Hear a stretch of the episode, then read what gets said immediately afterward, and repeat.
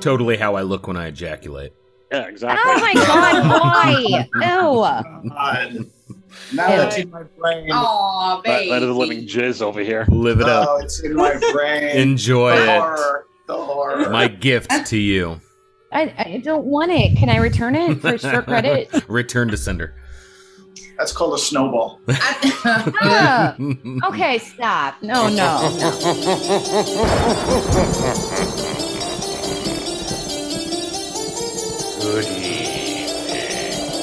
Welcome to two maddening hours of horror and fright.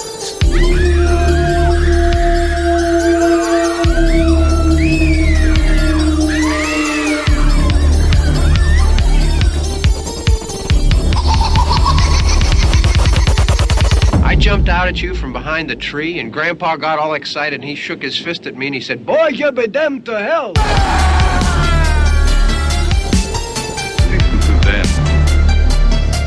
Children of the night. What music they make. fantasize about being killed. I'm running this fucking bar now, Frankenstein, and I want to know what the fuck you're doing with my time. Hi, I'm Candy, the final girl. They're coming to get you, Barbara. Look, there comes one of them now. And I'm Shaun of the Dead. Beat 'em or burn 'em. They go up pretty easy.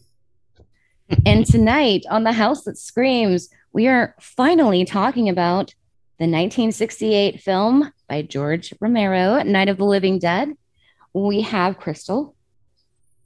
They ought to make the day the time changes, the first day of summer. We have Dave Gherman. I hurt. We have Nico Nice. Now get the hell in the cellar. You could be the boss down there. I'm boss up here. yeah.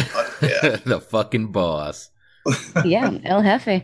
And we have Erica Wright. Yeah, they're dead. They're all messed up. and I kind of um claimed the opening to this, and I kind of I, I know Dave and I are probably the most obsessed with this movie, maybe Nico too. I don't know, um, but um, I, I said, guys, I got to have this first, and we know why. Um, my main reason is this is my first real horror movie.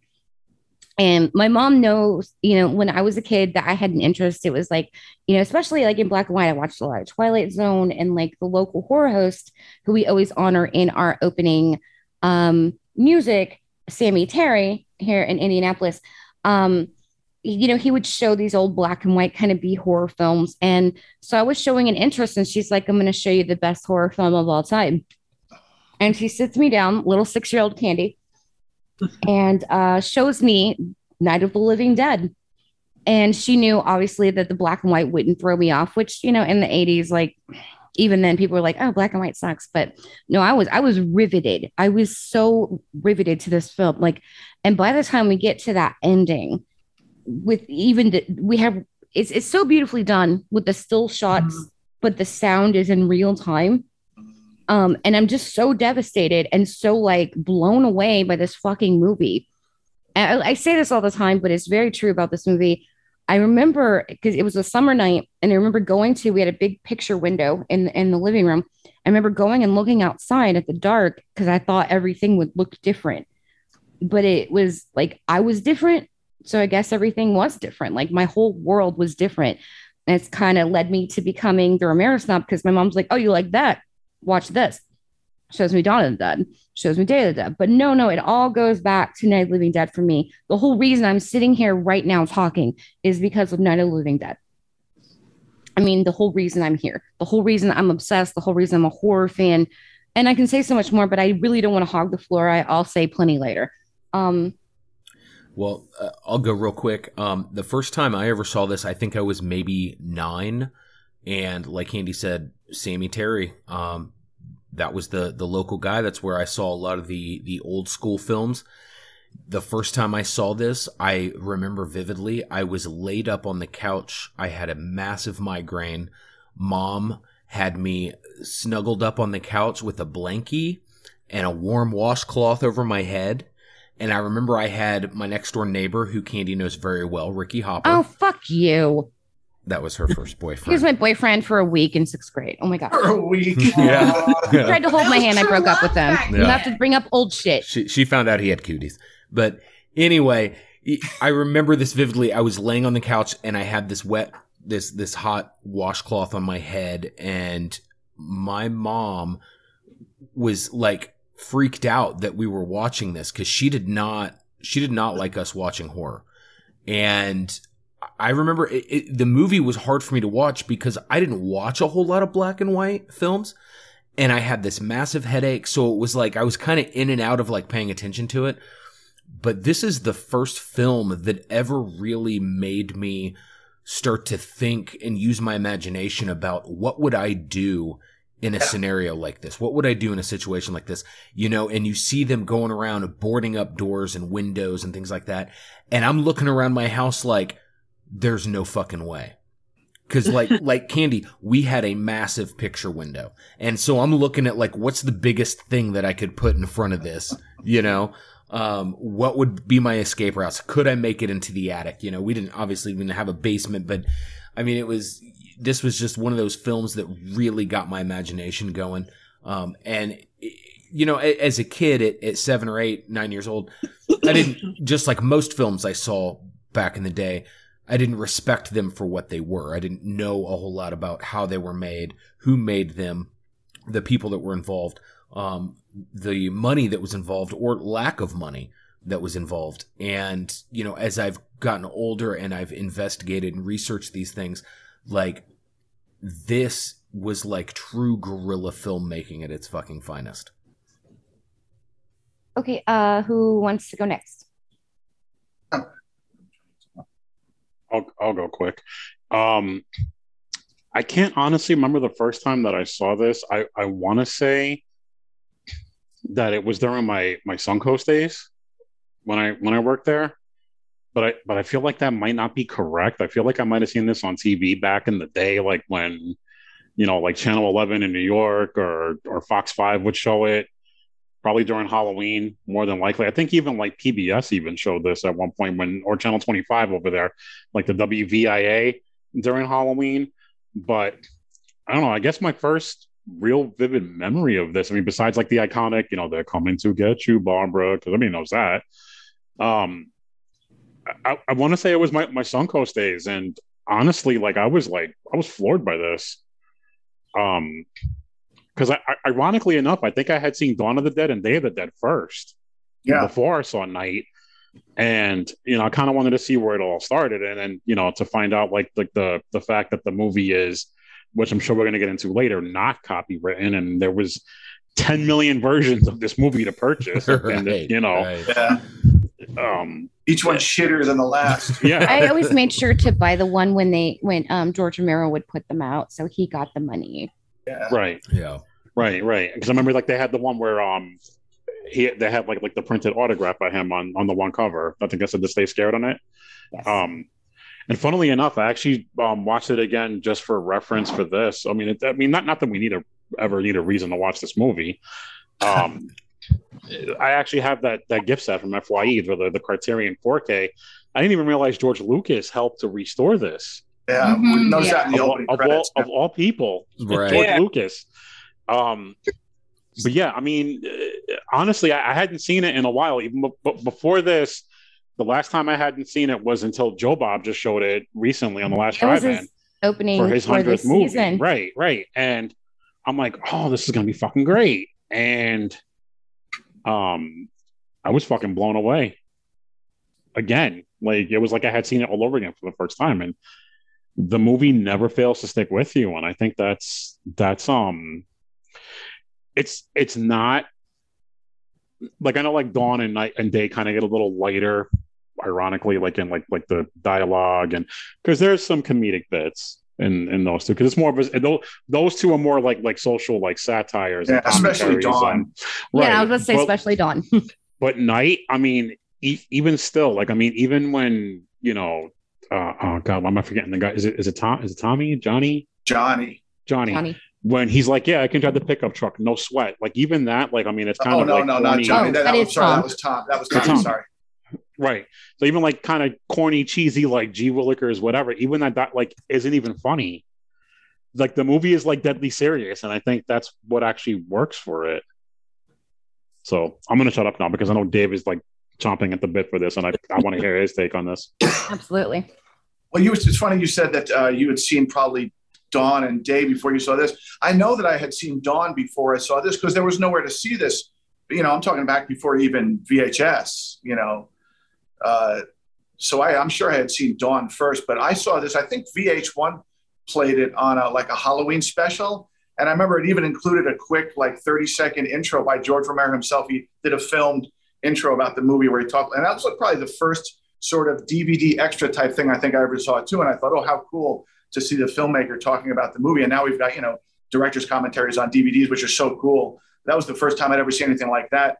So I had, I grabbed it on VHS. Um, uh, and I remember watching it and rewinding it and watching it. And my parents, like I've always said on this podcast, how jealous I am of you all whose parents brought you into the world of horror. My parents, you know, didn't know from horror movies from anything. They just, it just wasn't their thing. I came up upon horror all on my own, totally organically. And this maybe is, you know, one of the earliest things I would, and I remember them probably standing in the door watching me watch this over and over again, thinking, we need to get this boy some help.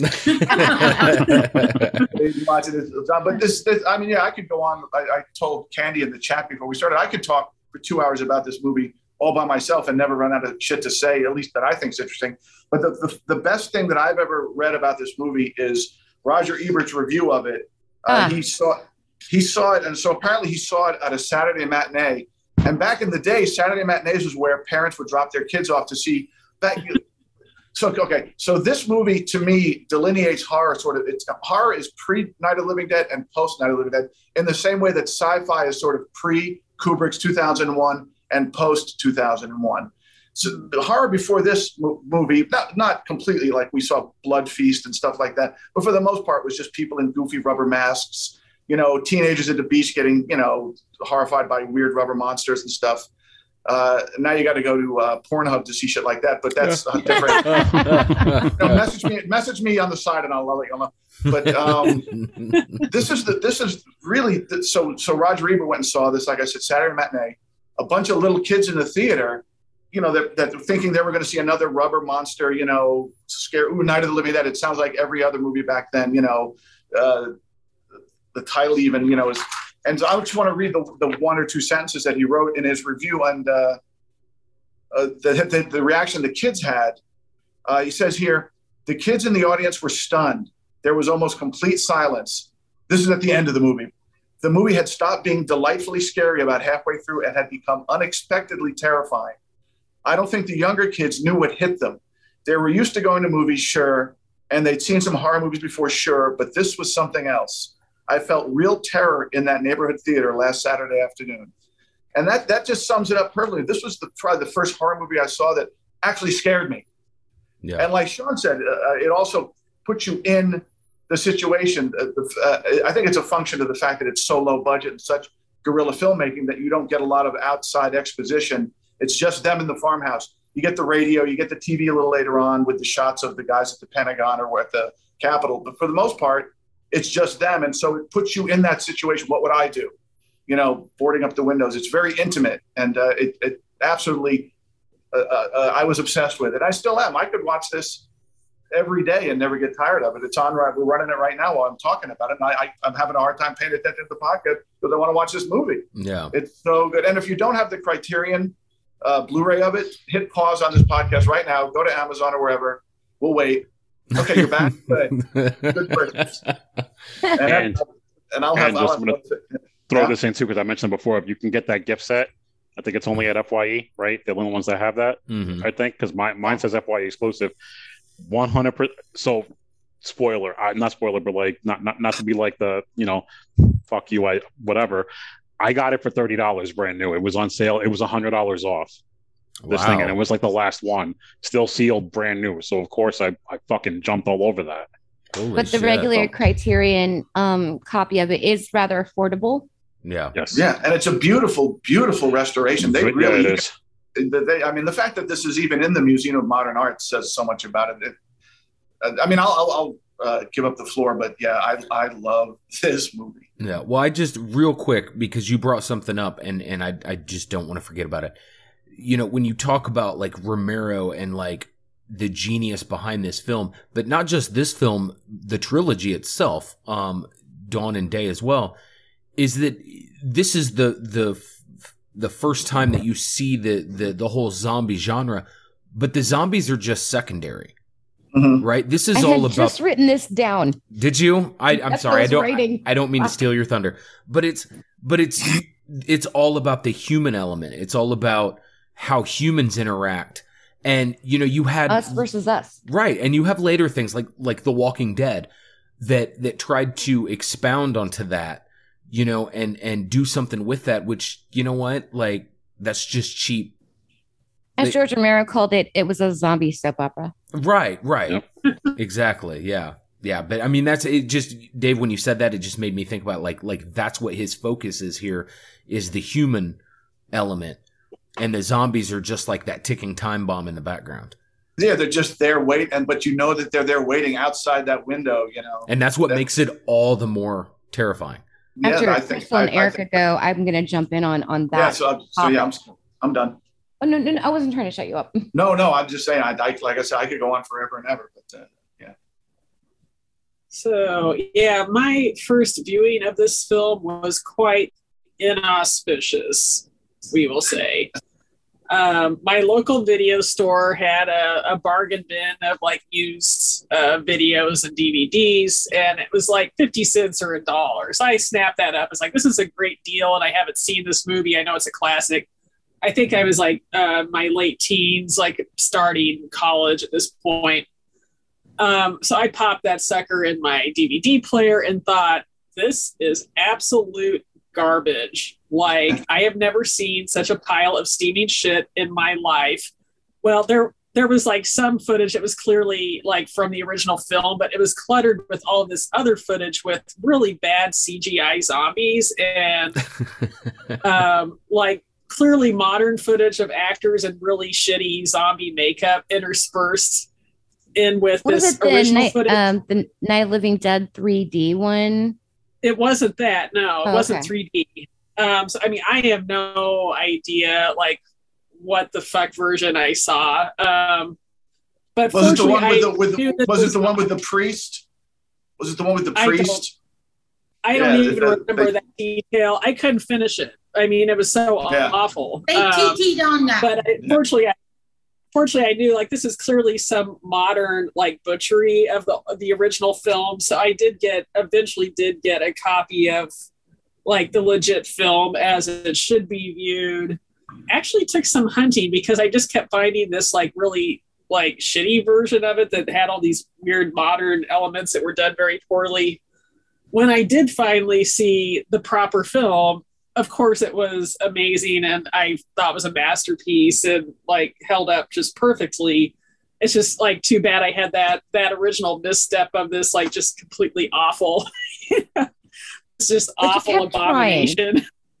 Yeah, so I'm, I'm glad I did eventually get the uh, the legit copy. Um, so yeah, th- this this movie is like hands down a classic. I don't know why anyone would want to mess with it uh, like, like that. So, but yeah, I'm glad uh, others have can. commented that there have like been some other editions that were like super like super shitty editions that have come out, and you have to be mindful of which one you're buying. So many. Yeah. My turn. hmm Um, so I had not seen this movie until high school. Um, I was in uh, a couple of school musicals, and back then we had a printed schedule of when what cast was supposed to show up on what day for rehearsal. And we had a day where a lot of us was supposed to show up while we were still in the blocking schedule and we thought it was a mistake, but we all showed up, and the director was like, "Why are you guys here?" And we were all there, he didn't want any of us to go home, so um, the ones that he was primarily working with that day to block he worked with on stage, and the rest of us went downstairs into uh, the dressing room that had like a 15 inch TV that had the VCR like attached to it. Like it was all one unit. And I, I remember a couple of the guys had like somebody had two VHSs, two in their car. And one was my best friend's wedding. Um, and I die, I will die on the hill that that has one of the best opening musical numbers ever. Um, and then the other one was Night of the Living Dead. And um, this was a majority of girls that was in the room. And a majority of the girls wanted to see my best friend's wedding. But I was like, look, we've we've seen that, and this is a musical that we're in. I want to see this black and white. Um, like we need to investigate the other. We've seen Julia Roberts. Um, let's let's see the other. And so they finally agreed, and and we watched this, and they were not so um, happy we chose this, um, but I was, um, and uh, and of course all the guys that were down there were very happy we chose this over the Julia Roberts film. Um, but um, I did like this movie at the time, but that was the only time that I had seen the movie on that VHS. And then I didn't get to see this movie again until Dave and I got together. Um, and and Dave and I have watched this movie a lot. And I, I have to say that I think my favorite thing about this movie is not the movie, is watching Dave watch this movie and seeing the love that Dave has for this movie. Um, I have an appreciation for it, but seeing how much he likes this movie um, has got to be like what someone sees me watching, like The Labyrinth, you know, because he he's nice, but like if someone starts talking while I'm watching The Labyrinth, I go into full blown. Can you shut up mode? I get the like, look. I get the look. I, I, I, I created the look. yeah, I go into full blown. Shut up. We're watching this. Um, but yeah, like David's like, we got this this version and that version and this version, and we can watch RiffTrax and da da da. And I'm like, okay, yeah, whatever you put on, we're watching. Um, but but yeah, I I have seen this movie multiple times now um, since being with David, and and there's a new appreciation each time he and I watch it. I see something else um, because it's in better quality than the first time that I watched it on that VHS on that 15 inch uh, tube TV. Yeah, yeah. Um, it's definitely a movie that I never get tired of.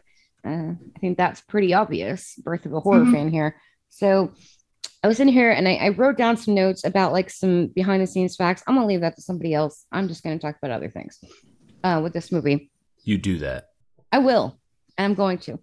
Um, now I've talked before, um, and we all have actually in, in an episode where um, we talked about how we became horror fans, and it usually started with a fear that was kind of born into an obsession, whatever. And for me, seeing this movie as a kid, and I had night terrors and stuff, I would dream about zombies and like throughout the majority of my psychiatric care, which started at 15, do the math. Um, I, am now with a really good therapist who loves my love of horror. Uh, she actually listened to the show. Hi, Brittany. Um, she she thinks it's great, but like we figured out like why I dream about the zombies because the zombies here or ghouls, flesh eaters. The, the word zombie is not mentioned in this film, as we know. There's my fact. Um, it, it's sort of like what Shawn was saying. They they represent, you know, what uh, writers call, you know, bomb under the seat or whatever. Um, they're there, they're a threat, but like the real action is between the humans. The the real fight is there. Like, can we unite to fight against something else, or are we just gonna fight each other?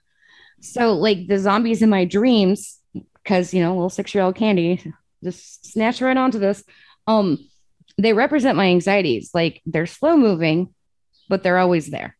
and and like I'm just basically like, well, that age old question: Is the cellar really the safest place, or should I stay it up front where I have a fighting chance? And we know that ever since this movie has come out, and all the fans over the years, they always argue who's right. Who was right, Cooper or Ben? Now, um, I think they're both right and they're both fucking wrong. I'm just gonna throw this one out there too. Um, in the end, Ben survives for as long as he survives in the fucking cellar. And you know, um, but they did, they were able to have a fighting chance. But uh, Cooper's plan actually kind of worked a little better. I don't fucking like Cooper. I don't like him, but like I'm saying, like he was right though.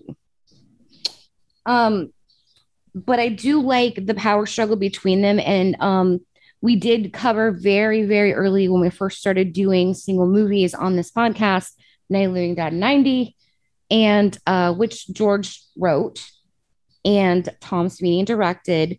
But the the fighting where we see it between Ben and Cooper, this kind of power struggle and, and we can get into the race thing. I'll let somebody else take that one. Um, so I don't hog everything, but um, just they're fighting and you're kind of like, stop fucking fighting with each other, you idiots. But I mean, we all wanted to kick Cooper in the nuts. Let's, I mean, knock him out.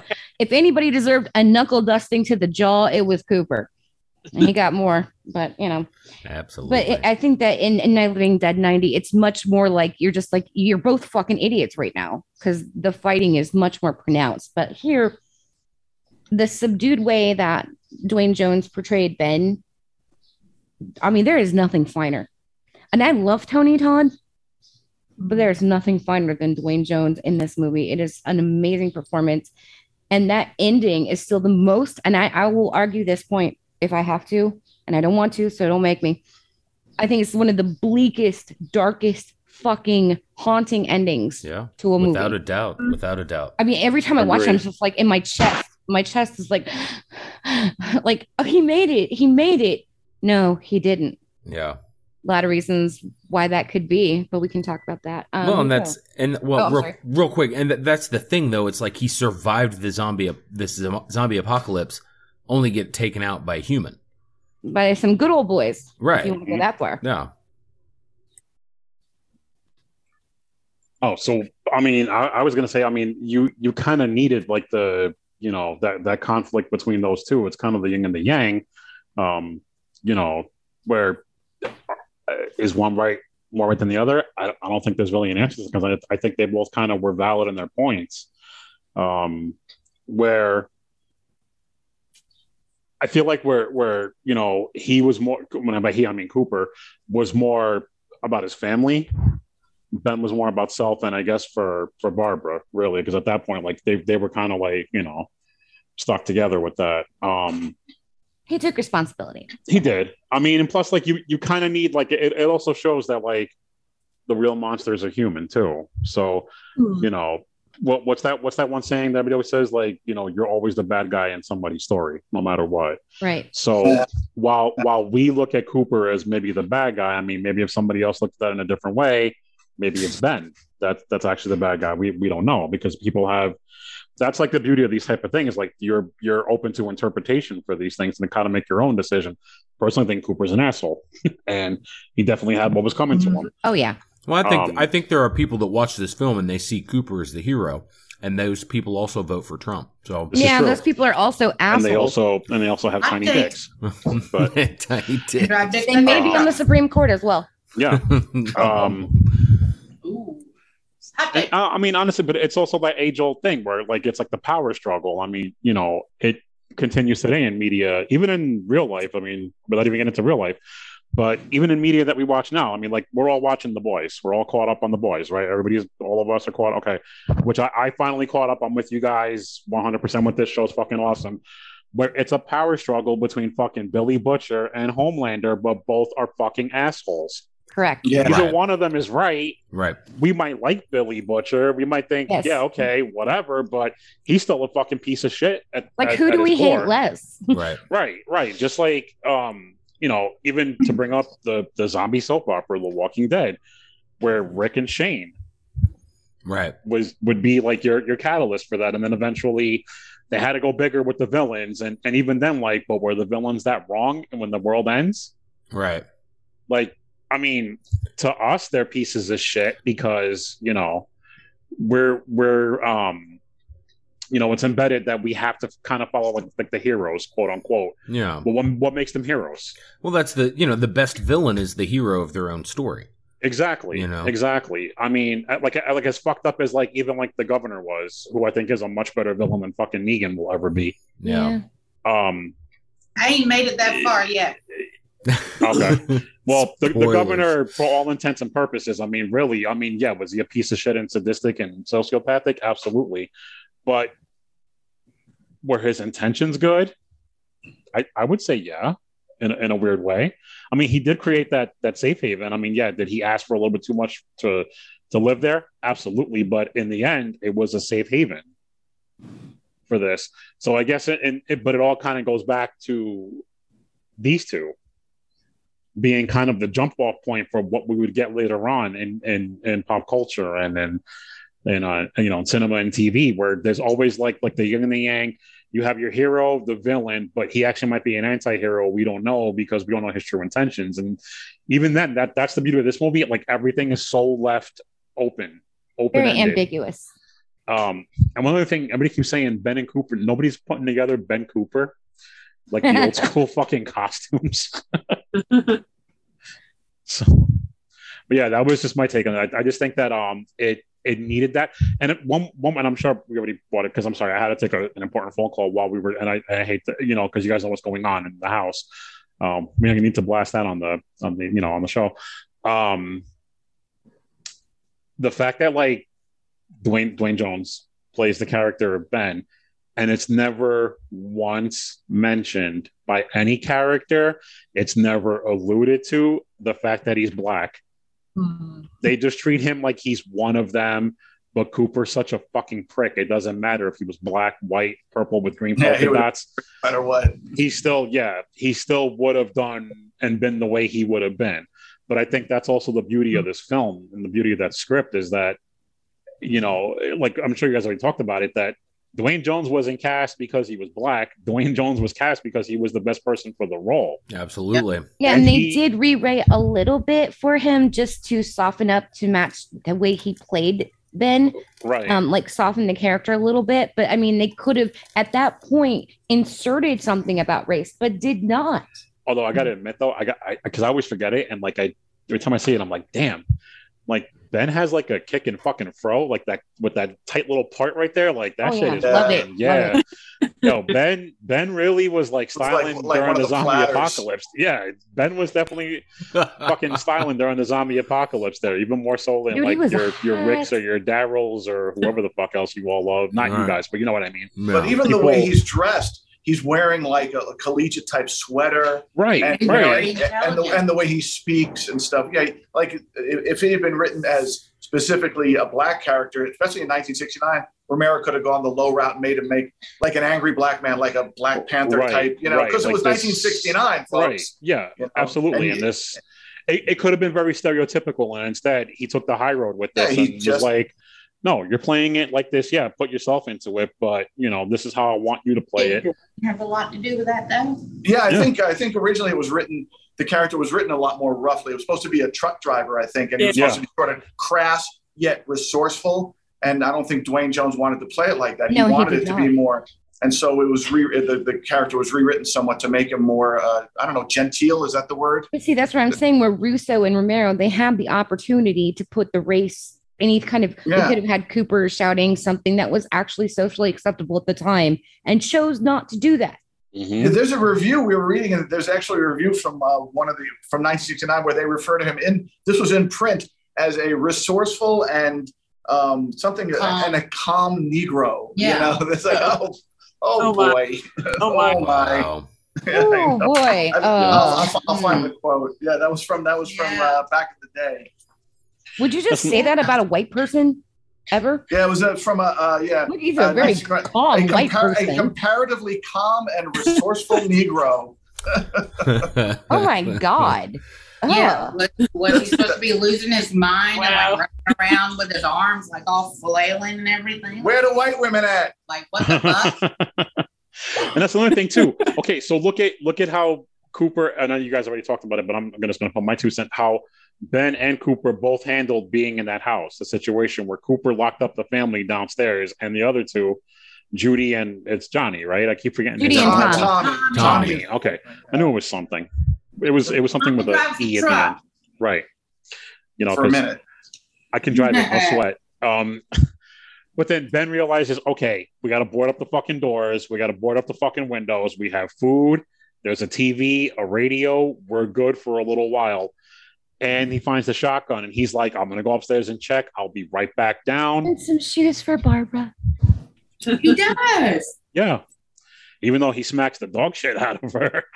Man. Oh, that was- you gotta sometimes you gotta punch That was not a smack. Everything. That was not a smack. That was Yeah. a punch. That was a knuckle duster. Yeah.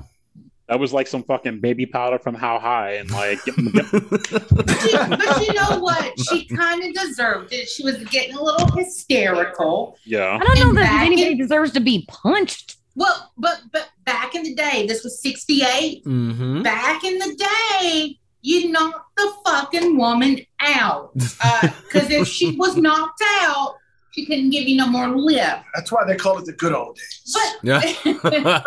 wow. um, but I Wow. dare a motherfucker to swing on me. But no, back Not in this the guy. day, like if someone was getting hysterical, especially if it was a woman in the sixties, like in the sixties, uh, if someone was getting hysterical, like yeah, you smacked Or them threw and you, in their face. and you did Yep. smack them hard enough to knock them out because the thought process back then was if you knocked them out, it kind of reset, Reset their them. brain. Yeah. Yeah, it was kind of like I've had a few brain brain resets Yeah. like that. They, yeah, I don't it was kind recommend of like unplugging and replugging like the router and stuff. I was like, and then like, but I mean, they kept continuity throughout this. How many The- other the films do you know where someone punched someone, and then later on in the film, you see a white woman sitting there with a bruise on her chin? knuckle prints. Right. Right. I Knuckle have to make that argument a lot. I'm like, they're like, oh, well, you know, he slapped her. I'm like, hmm, he slapped her with his fists because you can You see know, the print. it's a kind of I, I don't I don't want to like shit all over Judith because I, I love her in this movie, but I gotta be honest, she's kind of the worst one in this movie, to be honest with you, acting wise, acting wise, performance wise. Because she kind Um, of I would leave that to Judith Ridley. uh, not not even that. No, this Ah, no. like like like when Ben like when Ben smacks her or knuckle dusts her, whatever, and whatever. The way she kind of passes out, it's very, it's a little over the top theatrical. So maybe that's unintentionally. Like the funny part of this movie is how she, you know, faints and oh, you know, like that. He But just drops dead. like, yeah, and it's just like that's what but it's like it's like it's like a delayed reaction too. If you like go back and watch it, it's like a split second, and it's like oh fall okay, and she and she falls. You know what I mean? Um, Totally how I look when I ejaculate. yeah, exactly. Oh my god, why? Ew. God. Now that's in my brain. Oh, That, baby. that is a living jizz over here. Live it up. Oh, it's in my brain. Enjoy the it. horror. The horror. My gift to you. I, I think my don't favorite- want it. Can I return it for short credit? Return to sender. That's called a snowball. Ah, Oh, speaking okay, of stop. No, speaking no. of no. their uh, guy, we're getting the the trailer next week for Clerks Three. Oh yeah, Ah, that's yes. right. That's right. Which My also, I like to think, even though he says he was poor and couldn't afford the color, I like to think that maybe Kevin Smith did do a little homage to Night of the Living Dead by having the original Clerks in black and white. Even though I know he was broke as shit and Yeah. couldn't afford the Technicolor for it, but he did mention that as one of the influences. I think at It one makes point. it look right? like 'Cause he- security camera footage. Speaking Yeah. of speaking of influences, I'm glad you brought it up because George Romero drew a lot of influence from my man Richard Matheson and I Am Legend. Yes. Mhm. And if you've never read that book, fucking read it because it's a f- No. fucking It's like amazing a book. novella. It's short. Don't don't watch the Will Smith uh, Please film. don't. No, but, but Yeah, do do not. watch the Vincent Price. Do watch the Vincent Price one. yeah, Yes. and and Omega Man. Oh, Yes. Mega Man. God, I love that movie. But um, dining the uh, uh, the funny thing about this is Richard Matheson watched Night of the Living Dead, and he is quoted as saying, "It was kind of cornball." I know. I knew about that. Yeah, Well, I Um, mean, I guess that makes sense, especially since George Romero shit all over The Walking Dead too years later. So I mean, it, it was kind Yeah, of full That's how it goes on and on forever. Yeah. It's a it's a zombie eat zombie world. Can I can I just bring up real quick too? I love the fact because like I know I'm wearing something, Candy's wearing something. The fact that I mean, maybe you guys know better than I do because typically this is stuff that I do know about because you know I, I always handle like like the the collectible stuff. I mean, Candy, you and I both have the the Fright Rags, um, Night of the Living Dead Army Man with the glow in the dark George Romero. I was just talking about it. Well, um, well, before you joined us, Dave right, has right. it too. So uh, what else? Dave, Dave has it, but they they I have the- opened mine so I could put them on I, the map. I, I can't. I, I mean, it's still in the box. well, Ben um, Ben Scrivens approved. Well, Ben, if you're listening, and I know you are, thank you. I didn't open mine because I want to keep it as a collectible. But they also have that awesome lunchbox on there too. I also have that. Right. I got to get that. Um, what else? There's there's t-shirts. That's why you can. either It's limited. They're, they don't have very many. Okay, I'm gonna have to jump on that. But then we have what? Fright Rags has t-shirts. Terror Threads has t-shirts for Night of the Living Dead. Um, uh, what else? I I carved a pumpkin of Karen Cooper myself, and I'm gonna be doing the the And cemetery ghoul for later this year. Thank you, by the way, Sean. badass too. Dude, that was like one I knew because like I knew like like like you guys were gonna really appreciate that one. So when I did it, I was like, Mhm. yeah, I'm like, I bet you these guys are gonna fucking love this. Um, but I guess my question is because I know the movie's not copywritten. I know that that's gonna be something you know still to be talked about a little more. How is it? Do you guys know Candy or Sean or Dave? Because I know again, it's something normally I I have some ends too, just like you do with six kind of stuff. Like I always forget to ask about this. Do you know how they're able to like do the merchandise, or do you have to basically license it? Because I mean, isn't it You- because it's not copywritten? Can you just do it basically? Well, most It's people out of risk. Yeah, it, it's um the images uh are able to be used by anyone because public domain also the film that's why we get so sh- so many like shitty versions of it and cuts but most people try to be respectful and uh get you know the, the big horror fans and the people who have respect for you know the Garf Mhm. Foundation um, Right. you know what I mean like all that they try to go legit So like our terror threads and fright rags, like right those guys everything that that's actually, officially yeah. licensed and if you're not doing that you're a fucking schmuck yeah, yeah. But I mean, this is also the type of film. Like, I mean, and I'm not trying to like be funny when I say this. I mean, because we all know, like Crystal just said it, they- and we all know this. It's public domain. So, like, if if any one of us were like, "Hey, let's just do a screening of Night of the Living Dead," we can, we can and not get in trouble Absolutely, for yeah. it. yeah, yeah. And there's so many. There are so many films out there that are in public domain. It's not even funny. yeah But I feel like this is the more popular like of them. Oh yeah, This is- absolutely. This is like the granddaddy, like Yeah. the king. and you shit and you have to you that. have to imagine how much money he missed out on. Oh, well, he, he said it. shit He said in interviews that they would think there was one interview I was watching him. He was like, "Well, he's like, how do you know about the fucking copyright?" And he's like, "We would have been doing this um interview on a on a on a, in a French villa Yeah. somewhere." All On the because millions, millions, millions. all Yeah. because they changed the name. Yep. The original from name Night was of the Flesh Eaters. Night of the Flesh Actually, Eaters. and I'll tell that story because I told the during Day of the Dead when I met him, and I told him I was like working on something like a script. He told me then he's like, "Whatever you do, copyright this thing, copyright this thing, copyright this thing." Yeah. He's like, "You you want to make sure you're covered." He's like, "You don't want to be in the position that I was in for Night of the Living Dead." Um, Probably the most famous horror movie of all time. I will argue that point. I no, I would I would agree. I mean, I think I think um, and even although it didn't Psycho come out just a couple years prior to it, or right over Uh, came out in 1960. So okay, so eight years prior, but I, I I would say those two, but really, I guess Night of Living Dead is more. Night of Living Dead, because of the public domain thing, is bigger. And you so know it too, helped and it harmed. Yeah. I'm gonna- I mean, I'm people gonna- have more access to this. right? And I'm gonna kind of full circle this, I guess, in a weird way, to to another episode that we did last year, where up until you know a certain sweet transvestite from transsexual Transylvania, Mr. Tim Curry as Dr. Frank-N-Furter, still to this day took precedence in that theater at the Waverly Theater in the Village it was Night of the Living Dead that was the midnight movie until Yeah. Rocky Horror came out. I was out. gonna say that is how my mother originally saw it in the 70s. Was the There were no VCRs. She said, I used to see this at the midnight movies. Now I have the VHS. She's working at a video store. So she shows a little six-year-old girl this. And I'm like, awesome. I'm scared, but it's you know, great. honestly, like I was watching this too yesterday. I mean, I, I mean, I'm, I'm assuming, I'm sure we get an R rating now still because, you know, the the censors are pussies. But I mean, but for what? I mean, yeah, like that Oh, one no. scene, that one scene when they're eating like like, and even then, that looks tame compared to half the shit that gets on TV anymore.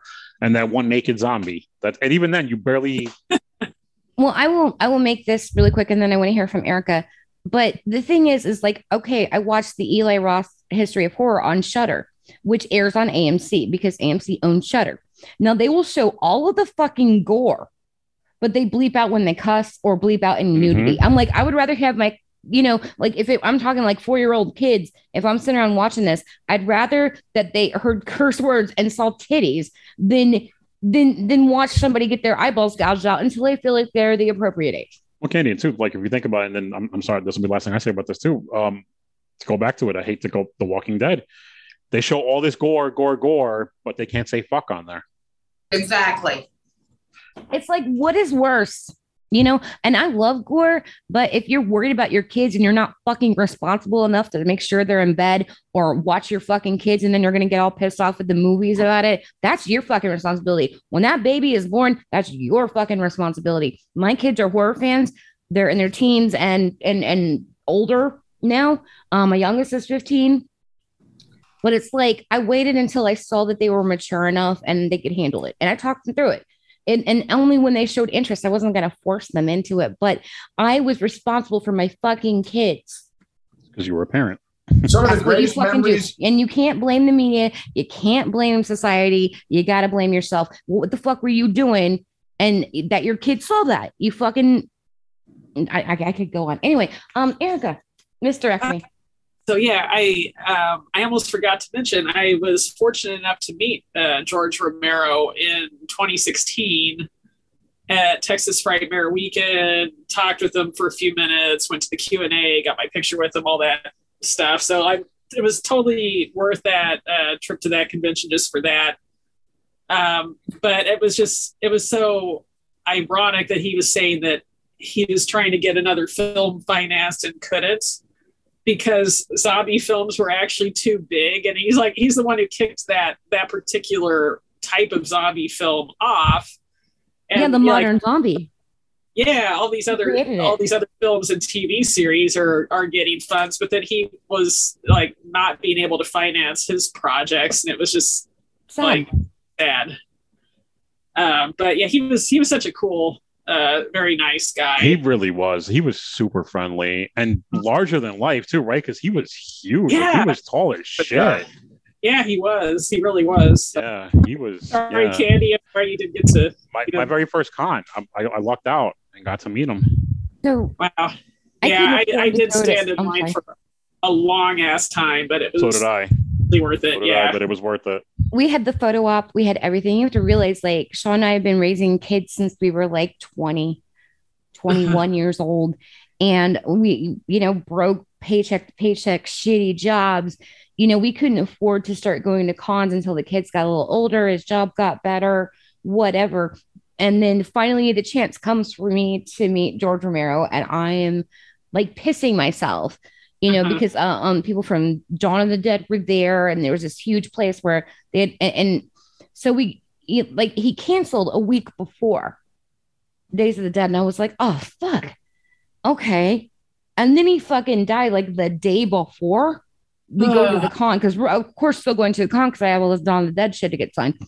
And, and I was like, I looked at the spot because they still had it set up where he was supposed to be, Oh. and I was crying. You can see me in the pictures Oh. with Ken Foree, and I'd been crying. I Mhm. still cry about that. Like I never fucking got to meet him. And if I hadn't been so poor my whole life, I would have. But that was my chance. And I'm never not gonna be sad about that. No.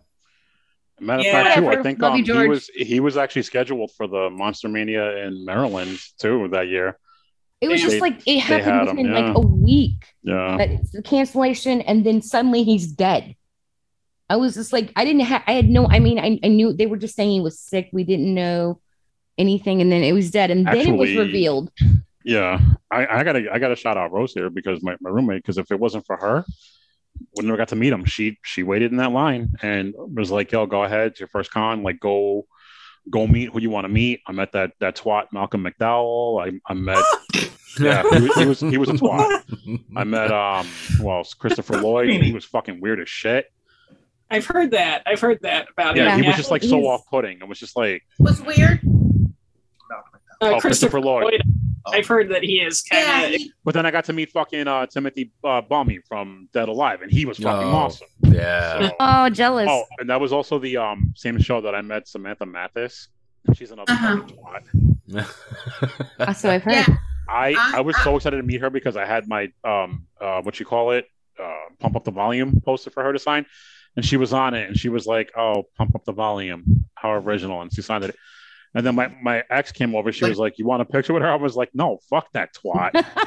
she looked at me. I'm like, "You You, heard but already you like have 25 the exact blocks back. opposite experiences at cons that I do. I've never had a bad experience, except for George Romero dying on me, and, I, and we're not going to count that because he wasn't there. Not his Um, fault. I, I, it wasn't his fault, and I, I know that George knew that I loved him, and I have to believe that in my heart. But otherwise, like I, I run everyone I run into is so nice. A- Actually, feel lucky in that a lot of the Walking Dead people are fucking assholes too. To be honest. Well, I with heard that too. That's why I never go to see I, them I, because I, I, don't I could fucking name care. names if you want.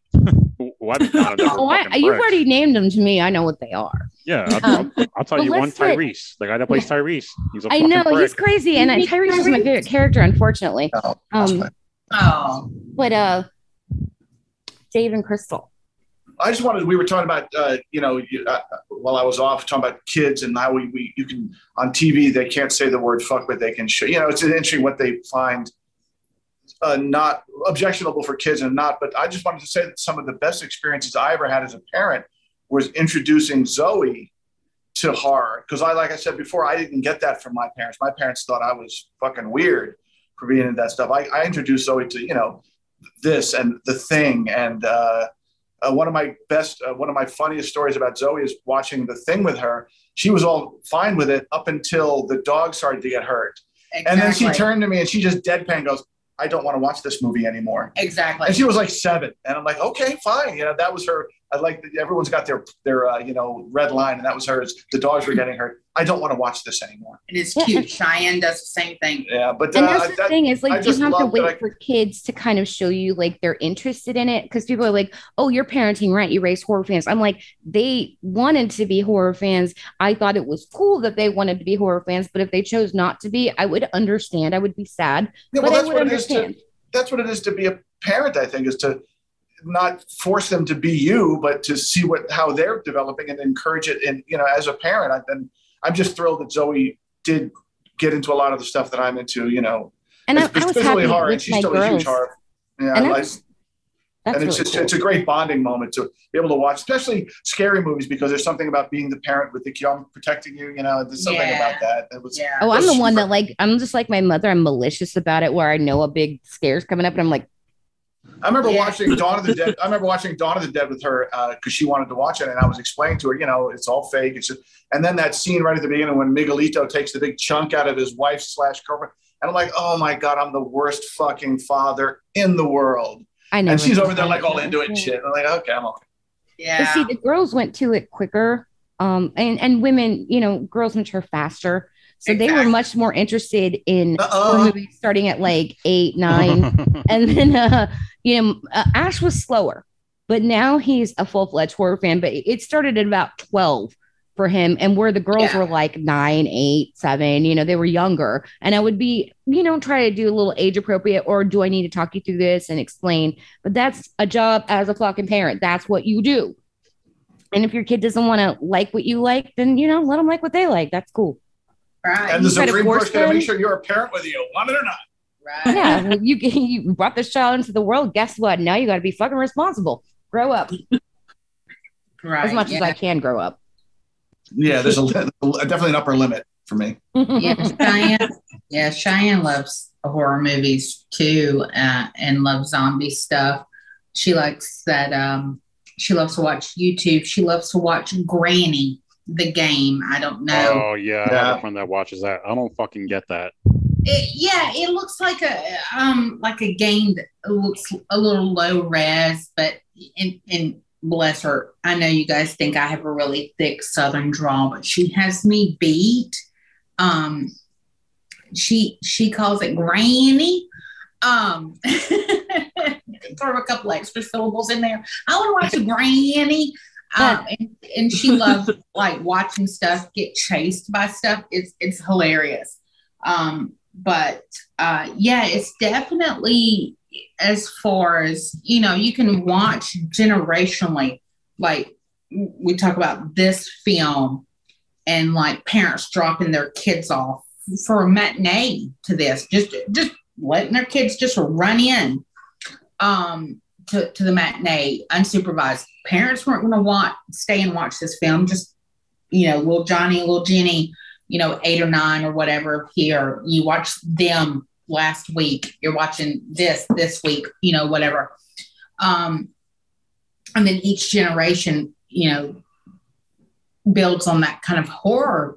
Um, it, it's up to the parent to kind of, you know, guide the child to, but there's also this kind of, uh, if you think about it, this this kind of like, you know, leeway on like the MPAA and those kind of agencies too that need to have some kind of not censorship because when we get into censorship then those things get taken from us but kind of guidelines uh, to um, kind of releasing more like hey this is what's here or stuff. You know do you really want your child watching this? I remember going and seeing saw 3d and there was a woman who brought her child in and her child couldn't have been more than like three or four. And i was like ma'am check please. Like dude this is not worth your halloween weekend. You couldn't get a babysitter. Uh like your child either needs melatonin and needs to be asleep before this movie begins or like you you need to go home. Like Well, honey, speaking this- of pre- previous not- recording, we were talking about the David Cronenberg's newest film, Crimes of the Future, a little bit. When we saw it at the drive-in the weekend that it opened, there was a woman there with her six and seven-year-old, and they were next to us. And I said, "Well, this movie is very transgressive." And I'm like, "Why?" I said, "I would never do that to my six and seven-year-old child." Like, hey, mommy wants to see this movie and you're going to fucking go see it. Like, sorry. And it was the first feature. So there was no excuse. Like, there was a family movie before it. And I was like, that's where we get into selfishness. Like, I would have never taken my young children to see something like that that I haven't personally already seen. Yeah. Well, you know, and- no, when they're older, I'm like, you're a, you're fucking, you're, you're old enough to think for yourself and you know. But like, I, they, it ruined the whole experience for me a little bit. I was very uncomfortable. I'm like, why are these very young? Because like stuff would happen. They're like, mommy, why is? And I'm like, oh God, what is wrong with you? Fucking go home, Yeah. bitch. to contrast to contrast that a little bit when we went to the theater and saw X, Huh. there was a there was a guy in there who had brought his probably four or five year old kid, Yeah. and they set through all of the um, previews, and they were about two minutes into the opening scene, and he gets up and he leaves with the kid. I and I. I didn't hear any conversation, but I swear I think they were in the wrong theater. Yeah, think but they- it's because the second the second a little lost the second the film started in that opening scene and They're he like, wait, Vin gr- Diesel's not in this. yeah he just Oh, wait a second, that kid and um, leaves this isn't the pacifier they're doing coke and uh, naked and porn. Oh, wrong movie. Don't Yeah, tell your Cheyenne- mother. Cheyenne's six, and she loves like all like every bit of horror. She hasn't really objected to anything now. And the thing, like as as far as it comes to animals, because she's a, a really big animal lover. So in the thing, yeah, she she uh, when the dog scene came up, she was like, um, they're hurting that dog, and that's not okay. Yeah, go back to killing people. Right. Yeah, please kill the Right. people. And Leave the that really was alone. kind of like how she reacted. Like it's okay to hurt the people, it's not okay to hurt the dog. And I was like, that's exactly right. You're good. Mhm. And as I always say to my kids, as long as you don't hurt people in real life, we're solid. right. Yeah. You Yeah. know that it's when- wrong. You know this is pretend. We're good, right? Okay, we're good. Right. So like Chucky and I, I was like when like when she watched Chucky and stuff, when she watched Child's Play and she was like, Chucky's got a big knife. I was like, you know we do not touch big knives. And she's like, Chucky needs a spanking. And I was like, Yes, Chucky does. Chuck, we do not play with big knives. Nope, Chucky needs a spanking. Chuck, Chucky shouldn't have that big knife. That's right. Do not touch the knives. That's called sleeping with one eye open. right, exactly. It's called put them in a really weird place. They would When you lock your bedroom door that night. right because she loves annabelle absolutely loves annabelle uh, loves chucky loves to make like this chucky face this annabelle face um loves like pennywise loves all of that stuff loves to walk like a zombie it's hilarious she loves all things horror but she's But she sick. has proper guidance. Right. Right. So I tell her, I'm like, you know, this is fake. You know, this is makeup. You know, if, if you want me to paint your face or whatever to look like this, sure, we'll do it. But this is not real. And just like by the time they're 12, you're like, uh, we're good on this. Just don't say fuck around your mama, okay? Me, my papa. Right. Right. Don't. Yeah. Because it's funny because my mom. Talking about a knuckle dusting. My mom would my mom will be like, like, you know, fuck or damn or or whatever, and yelling at my dad. And she's like, and Cheyenne's like, oh, I get to spank you for every time you say that. And I'm like, that's right, go ahead. it's hilarious. My mom's like, what? And I'm like, that's right, keep cussing. Just gonna spank you for every time you cuss. Yeah, I mean, uh, I think it was interesting that this movie brought up this conversation. I think that's that's a, a neat turn and you know something unique we can add to this conversation, this decades long conversation on this film. Um, it, it's just it's so iconic. It's and and you know basically we you know we talked about it with Dawn of the Dead that it created the NC seventeen rating.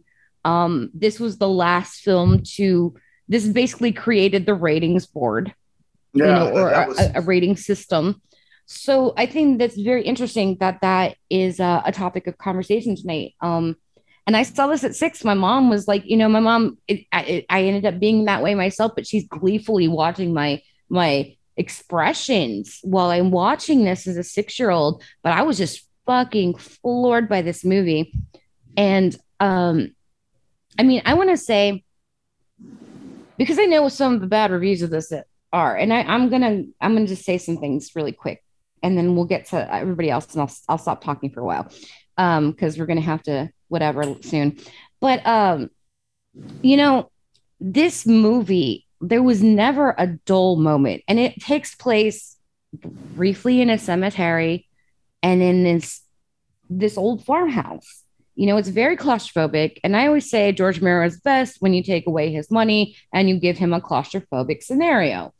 Um, because then that's what it does is like it becomes a pressure cooker. And I think he realized the gold of that in in this film is is that it's this pressure cooker of human monsters, and anybody can be a monster. And giving enough time and pressure, it's like human geology, I guess. And you know, so okay, well, here's this really cool story, but you know what's even better is what's going on in this house. Like, this is scary and shit. And it's kind of exacerbating everything. But the real fucking story is this and couple outside elements like, you know, the zombies, the uh, militia.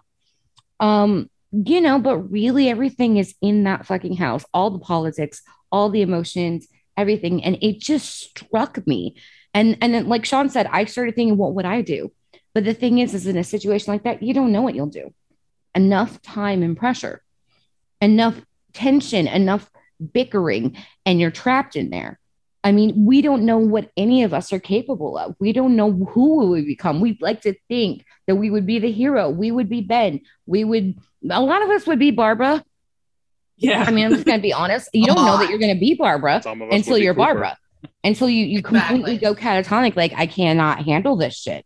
And everybody's like, "Oh, well, I got my zombie survival pack, and they've got a plan." And I'm like, you, "Your plan's gonna go to shit." Right. Like if this happened for real and you were in that scenario, do not tell my- me who you would be.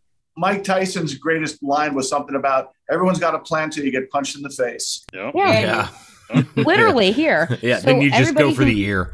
Everybody here, I'm sure all of us think that we would be a good guy, a hero, a heroine. Um, we don't know that. We could No. be Yeah. somebody with good intentions, like Judy with I'd Tom. be I'd be you Tom. know? I'd be Tom. Yeah. So and I'd be the and I'd be the dumb bitch Judy going, I'm going with you. I love you. and then him sitting there, my jacket's caught. I'd be like, bye, bitch. Later. yeah. I mean, honest, if I'm being honest, I'd be like, wow, too bad I can't stay. Yeah. Yeah. right. That And whole I- thing was a Got a fucking sister, mess. right? like, I, oh, I per I perfectly back you up and equate that to like nursing school and then like getting on the floor.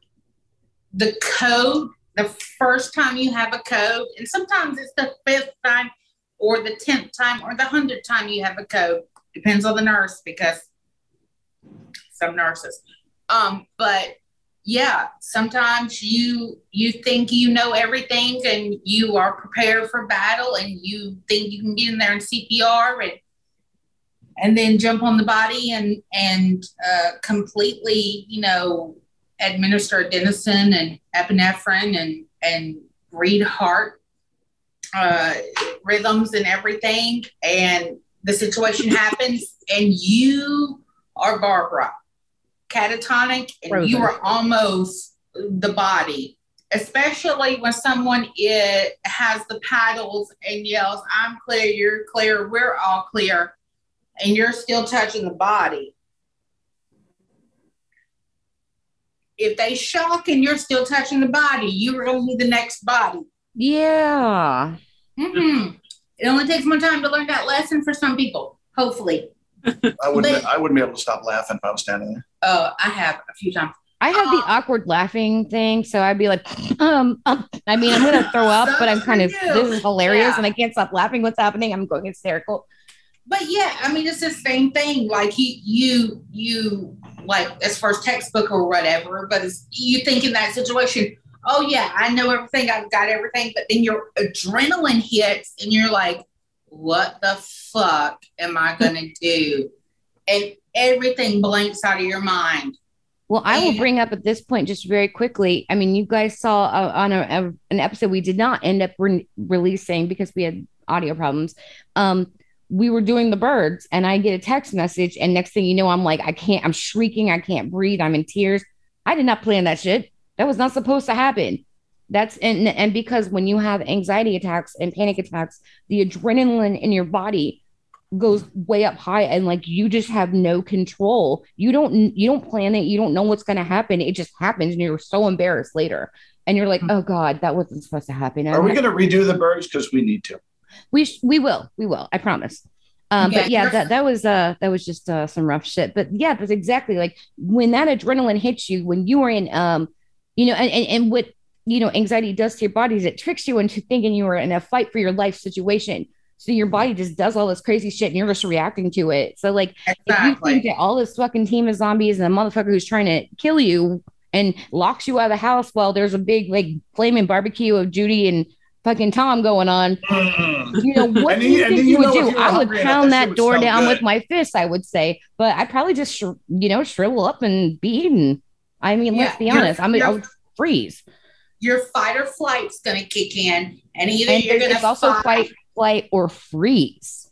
yeah, you're either gonna you're you're either gonna fight or you're gonna flee, or is everything gonna shut down and you're gonna be Judy? Yes. I mean, or, or you're gonna be Barbara. I'm Barbara. sorry.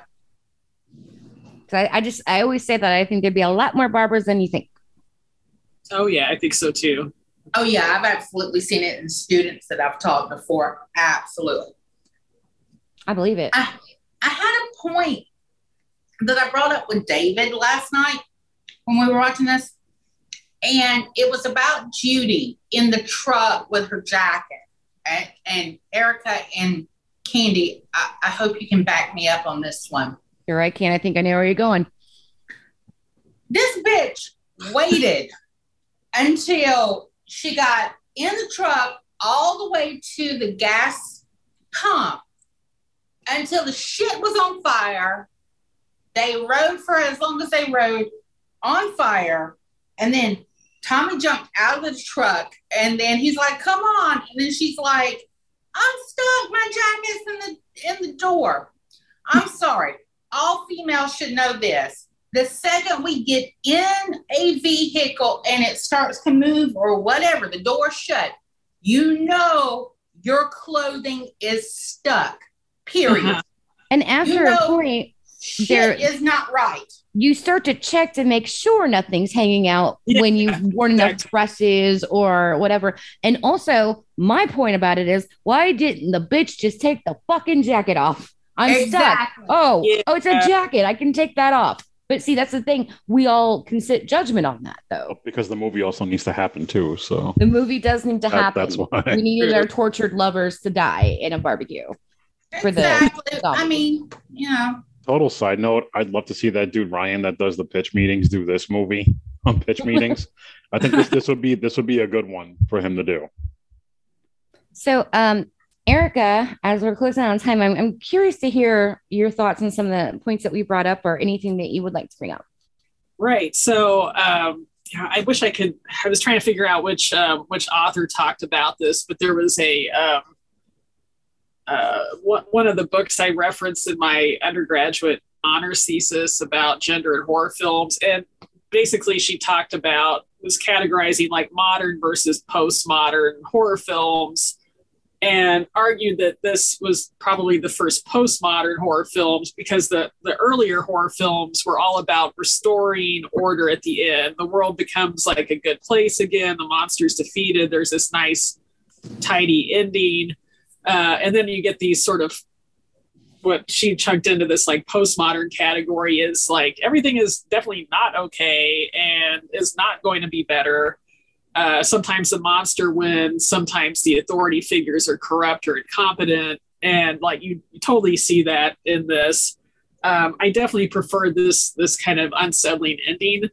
Um, i do have to say as far as um, the casting like i know this part was not written with race in mind but i don't think this movie would be as special as it is if they had cast a white guy in the lead role 100%. um, Yeah. the casting choice like added this other like a lot of layers of uh, uh, maybe unintended social like depth and commentary or things the audience can pull out of the film uh, that were also like very timely considering all the shit going on in the real world at the time um, so i could see how this movie really hit a cultural nerve, but it's uh yeah, it's so great. I really yeah, I have like once I saw the proper version of it, like I can't say anything bad about this film. Really, it, Yeah. it's uh, definitely influenced like so many films that have come after that, and not just zombie films. It's influenced uh, like kind of, kind of the structure and narrative of a lot of horror films since then. like yeah like we get these uh unsatisfying endings and a lot of people do not like that. But for me like the, the movie couldn't have ended any other way. And it does cause other conversations of race to this day. Like why didn't they call out hey see if the guy can talk they just see a black guy peering out of a window maybe you know and, and and his movements were normal so like you know you have to ask yourself and we can't ever have really have the answer but did they just shoot him because he was black? right. Right? Yeah. Because they didn't say, "Hey, It's- are 'cause you it's all kinda open-ended there?" with that too. Yeah, and so Right. So interpretation. a Why didn't he yell out? conversation. You know, I would yell out and be like, "Everybody okay? Anybody alive?" They didn't. They didn't even hesitate. You Yeah. Get him right between the eyes, bam, and then we go to our ending, which is still my favorite ending, and it's so dark and it's so bleak. And at six years old, I felt like I was carrying the weight of the world on my sho- shoulders when I saw this ending, and I just had to mm-hmm. watch every bit of those last parts. I'm like, oh my god! And then you, you just see like the meat hooks come out, and him on the you know throw him on, and there's another one for the pile and and, and or the fire and and and we finally eventually see the fire and hear the noise and it's just like that's the end what the, the world Yeah, is an unfair which- place i By- need by, the way, um, I know I just said I watched it on Joe Bob what was it April when he showed it. Um, Yeah. I think I was yesterday years old when I saw the, the fire ending completely because I, I don't know why. Oh. I just always figured it was over by that point. And, I, and I'm, you know me, I'm a Marvel guy, and I sit through the credits typically. And this was one of the ones I yesterday. It was I was working out, and I was like, oh shit. Yeah, that ending, like I sat there because I was so riveted by the fact that they just fucking shot Ben and Yeah. he lived, he made it. And then we get this like still photograph, you know, but real time sound to see the meat hooks. I mean, it was so effective, Mhm. so creative. And, you know, and it's probably done that way just because of the budget, the way that they they did these still photographs, but we had that great sound and it was just the bleakest fucking thing. And it made me think like heavy thoughts at six, but like maybe the world isn't all sunshine and rainbows and not everything is a happy ending. And I, you know what? I kind of like it like that because it's more real. It, this is the real world. And that's what I saw in that movie. Even though it's about fucking zombies, it's the real world. It's how things really are. You know, That's made all I have to say about that, I guess. yeah, that ending made me, the ending credits made me think of Texas Chainsaw Massacre for some reason with the, um, the still photos. Oh yeah. Yeah, yeah, Yeah. Mm-hmm. Yeah. Couple So, couple things I just I wanted to bring up real quick. Um, you know, we got uh George Romero to thank for uh my man Tom Savini. Uh, Yes. being the special effects legend that he is, and and he was going to do this film, and ended up going to Vietnam. which I think was like a weird sort of Serendipity. person, Yeah. right? yeah, Does it help them? serendipity, but a little darker. Like uh, because you know he got to go he was a he was a photographer for the the corpses yeah, you know Yeah, and it's later. and it's because of that that he learned his craft. He honed his craft because he saw the real thing. And so when he goes later on into the special effects world, he knows how to mimic the real life tragedies that he saw. You know, so it it helped make him a better uh, special effects artist, and he'll tell you that. You know, when you you talk to him face to face, like he will tell you that. Dave's like Um, that's never and- happening i'm afraid of and him he, he talks about it in in Smoke and Mirrors too, uh, in the documentary. Uh, but the the funny thing is, you know, with such a low budget with this film, the special effects was like practically chocolate syrup and like cooked cooked chicken, you know, and and and sometimes chocolate syrup on the chicken, yes um, which I could imagine tasted the barbecue fantastic. scene But But you uh, know, some barbecue sauces is is based with that. Some barbecue sauce is based with Coca Cola. So I mean, it's not that far of a stretch. Yeah. And and you know, my last point is is the beauty of this, you know, being the low budget guerrilla filmmaking is the fact that all of the actors in this had multiple roles. You know, Yes. and you had you had like Karl Hardman was like doing the special effects and also played a zombie and you know and you had all these different people ha- fulfilling these different roles you know somebody acts in one scene and then they're behind the camera on the next scene you know and that's just like we we talked about it you know when we did evil dead and Evil Dead's a great example. Yeah. right and it's Yes. just you know it's it's just a group of people who come together and they do something that they love and they want to create something and you know they put their heart and their soul into it and i think that that's what makes this film so great you know just it's an absolute legend Yeah, they would stay in this house for days at a time. I don't think there was even running water. I'm not entirely sure. there was not no no So this, and they would stay there for day, which is which parallels Evil Dead, the making of Evil Dead when we covered it. Yeah, that, Yeah. so it's it's a it's an effort of it's love. It's a work of love. yeah If we're Yeah. gonna, yeah. and it shows like- if Yeah. i can interject just quickly um i like that this is a house that was about to be demolished and george is like we'll take care of that for you Yeah, well, yeah, well, Right. yeah yeah that's great I like it. Unlike the mall and Dawn of the Dead, where they apparently fucked it up pretty good. right yeah I like tom the trailer, savini like, fucked up his back I like the trailer. Like this did this house didn't have running water when like in '68, two thirds of my family didn't have indoor plumbing. Fuck y'all. Um, Wow. it's the country. What do we do? my grandma liked to tell us every time that we flushed because she was like weird about how many times you could flush a toilet And she's just like, well, at least you don't have to go out to the outhouse with the corn cob. I'm like, Grandma, stop. Just don't. I mean, but it was true. Like when we visited my great grandmother. I'm still trying. I'm still indoor trying to f- figure out how to use the three seashells. Yeah, exactly. Curse a lot. he doesn't even know how to use a three seashell. This movie know how to proves that the the north. This movie, this movie proves that the north has a south too. Exactly. yeah, yeah, that's true. And that their liquor stores don't stay open past eight. Hmm. Oh, man. So um, we got to get to our verses. Is there anything that anybody wants to throw out, or do they have stuff that they want to say for their reviews instead? I have one question. Um, Harry, Harry Cooper. yeah. hmm How did he get the bruise on his forehead, five head, seven head?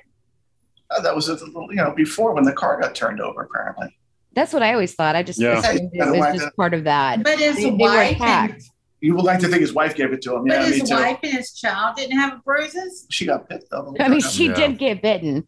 I love the fact that he. Refer- I didn't notice this until the last time we watched it. He refers to his own child as the kid or that kid. You're gonna Yeah. drag that kid. And it's like, oh, dad of the year. Yeah, That was his child in real life. Yeah, actually. Yeah, this actual daughter. yeah, That reminds me of one thing that I do want to bring up. Um, a lot of people are like, you know, they they invented rules about how zombies are supposed to be. A lot of people who maybe are more casual horror fans are like, oh, zombies, brains, right? I'm like, that is Return of Living Dead. That's John Russo, separate. Um, if you want to believe that kind of zombie, which could do all the, they could talk, whatever. I call the zombies in this because they're like, oh, well, zombies, you know, they eat people in this one, right? No, not necessarily. The I call these tool bearing zombies. Okay. Because Karen Cooper had the choice to kill her mother and eat her, but she instead just stabs the bitch with the garden trowel. Like doesn't take a bite. So that is that's the part that shocked everybody, all the critics at the time who have later amended, like, oh, great film of all time, of horror, you know, of course, fuckers. Anyway, so yeah, but she just straight up stabs her to death. She does not bite her. Or, or later on, we see her eating her dad. Cemetery zombie uses a rock to smash the window, Yeah, Yeah. and, and he kind of runs, kind of. Yeah, he's kinda, Oh, yeah. the one, That's the way. the That's kind of like how I run. the run. one so smashes I- the, the headlight right out of the truck. yeah. The headlight gets smashed. So I call these tool bearing zombies. So I don't think George. I don't think. George was thinking about it in those terms. He was just making a movie. I don't think he was like trying to. Yeah, sit down but it's like, but later on, he was considered the authority on this on the topic, and Right. and sort of like considered that he sort of made these certain rules. And it was like, it's cool that there are other rules, but in my movies, they're not like this. But like, I just thought that was a bold choice to like straight up have not only is there matricide, but it's not even like she does this. It's not the cannibalism. It she just stabs her to death with a garden trowel. with the trowel, yeah, and the sound great. effects of that. Yeah, that's the sound effects and that that That's scene amazing. are awesome because there's not a lot of sound in this movie. There's not a there's not a big sound track. There's not a lot of music. What do they call this. it diegetic, diegetic sound. Yeah, there. Uh, it's very. If sound is implemented in this movie, it is for a purpose, and, And- and our famous- attention. Our famous theme song was taken for fifteen hundred dollars from Teenagers from Outer Space. Teenagers from Outer Space. I know Fuck another yeah. Mystery Science Secret connection. I Right always here, find one. I always find one. Fuck yeah! And, and real quick too, our the the horror pop theme song yeah, is I was. taken I was just thinking that when I said it too. I was like, Scream. oh, horror pop radio. As Which Helen will be Scream making a opening. comeback. So, Uh, we'll, we yeah. will be doing more yes. shortly. Yeah, but do you think like so we have different scenes and shots in this movie of um zombies, even though they're not considered zombies in this one, um, attacking uh people uh in, in various methods. And then we have zombies that are that are eating people in this uh method in in this movie. In the scenes that they're attacking people that they knew, do you think that it was people that they have some sort of aggression towards or some sort of pent up aggression towards. Like when you think of uh, Karen with her mother, because she's kind of like that prepubescent age. Like Yeah, fuck and then we you, also have the the the you Johnny and me, Barbara. fuck you. Yeah, Right. because when Barbara starts to fight back, well, Johnny that she was looking for, he found her. And, and that's one of my favorite scenes in the movie when you see that driving glove and you know it's him before his face shows up. Mm-hmm. Right. love And that. they put the gloves on him purposely so that you would know that it's him. I was Um, like, oh shit, like, it's Johnny. Right. Like, and she's so happy. And it's like, dude, how blonde are you? Like, come on. like they they've been telling you the whole time it's fucking zombies. Like they, but without using the zombie word. The zo- zombie is not in this at all. Period. Ghouls, Ghouls, flesh eaters. undead, you know, every other word, period, is used in this. Recently deceased, Right, right. Mass- unburied dead. Right. Mass hysteria. I've seen this movie too many times. Right. And I love, and I pointed this out to Dave uh, when we watched this for the podcast. I love the fact that they pointed out and they made specifically the point out, and I can't remember if it was a radio uh, broadcast or the news broadcast, that they pointed out that uh, the undead were returning, but it was the unburied undead. Yes. So they made a point specifically to point out that it was not people returning from the grave, that it was people that were just dead that were returning. Right. So, um, but but You got to yeah, go to Return the Living Dead for that. right. Um, but yeah, like with the the, the pent up aggression or or like being angry at somebody. So I mean, like they show um, Karen um, like with a trowel, you know, with her mom, and then um, Johnny coming after Barbara because I mean, like fuck that, you made me drive six hours for this shit. I'm like, kill this bitch. I love that line that's like, we could move mom closer or we could move the grave closer. Technically, you're not moving the grave closer. You're going to move the casket closer. Yeah. You're not going to move the grave closer. Right. Um. So, oh, oh god damn, there's a fly on me. Okay, sorry. Um. So we have a versus. Uh, anything that um, Erica, anything you'd like to add while we're waiting for Cemetery Ghoul and uh, pre-damaged card to return? Oh no, no, I I think I said everything. Oh, your pre-damaged car. Hold on. Well, I just Aw. did it in the order that you guys are seated on my screen. Yeah. You got I need it. to be cheap clothesline. Your Um, pre-damaged car. Okay. Um. hmm. So I like- this- I did think he's like a 65 Buick.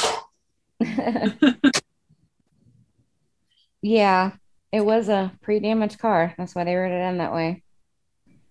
I, I I, I want to point out well, well, we have just a second there. I, I like to reference Danse Macabre, which is one of my horror Bibles from Stephen King. And he wrote it in 1982, and he talked about a lot of his uh favorite horror films, and he has sort of like a quiz in it. And it was like, you know, what movie said they're coming to get you, Barbara? and um and then like the answer which is only the next page which of course i knew the answer. But i was it says night living dead. And they were coming to get her but they got him first. Typical stephen king style right there. Like i'm just gonna be an asshole about this and it's gonna be hilarious. My favorite uh, thing about this movie is when she says to Johnny at the beginning, I haven't seen you in church lately. And he goes, Well, there's not much point in me going to church. I'm like, Tell me more. Right. That's what, that's, I want to know that backstory. Six year old atheist me was like yeah Mhm. Yeah, yeah, can we like have a pre? I want to know more about him. What are you doing on the weekend, son? Yeah, can we have a? Can we have a like a pre-story? And the fact that he's got two pens in his pocket, not one pen, two pens. Two. you needed a red pen You know and a one of them- black pen, honey. and I- that I wanted to know more about fucking Johnny. tie though he deserves Oh to yeah. Well, Fuck that that tie. tie was very. Fuck that tie. in Although his frames, the, the glasses frames, they're back in style now. Those Yeah. square frames. Yeah, I like are. them. I always liked them. Boy, So you'll now- be damned to hell. Boy, you'll be Right. damned. I love that line. Remember that right over there. I there. love that accent. Well, that's why I didn't try to do any of his lines. Uh, I had them pre-recorded, I guess you could say. That is my text alert, folks. Anyway, so speaking of Johnny, um, we are at our verses. For the thousands in attendance and the millions watching around the world, around the world, around the world. Ladies and gentlemen, uh, let's get ready to rumble! And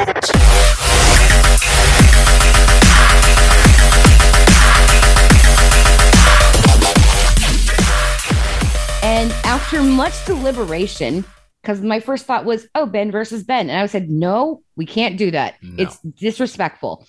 And then it was going to be Barbaros versus Barbaros. And I said, that's not fair.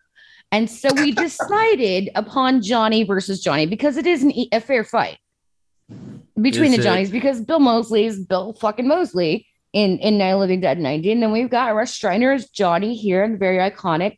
So those are your Johnny versus Johnny fight. Uh, Russ Streiner.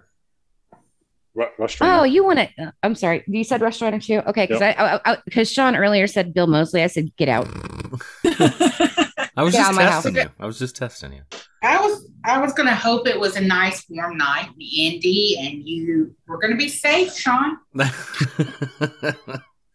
He is safe. He he chose correctly. I I also that's for me that makes three Rush Streiners because I vote for Rush Streiner.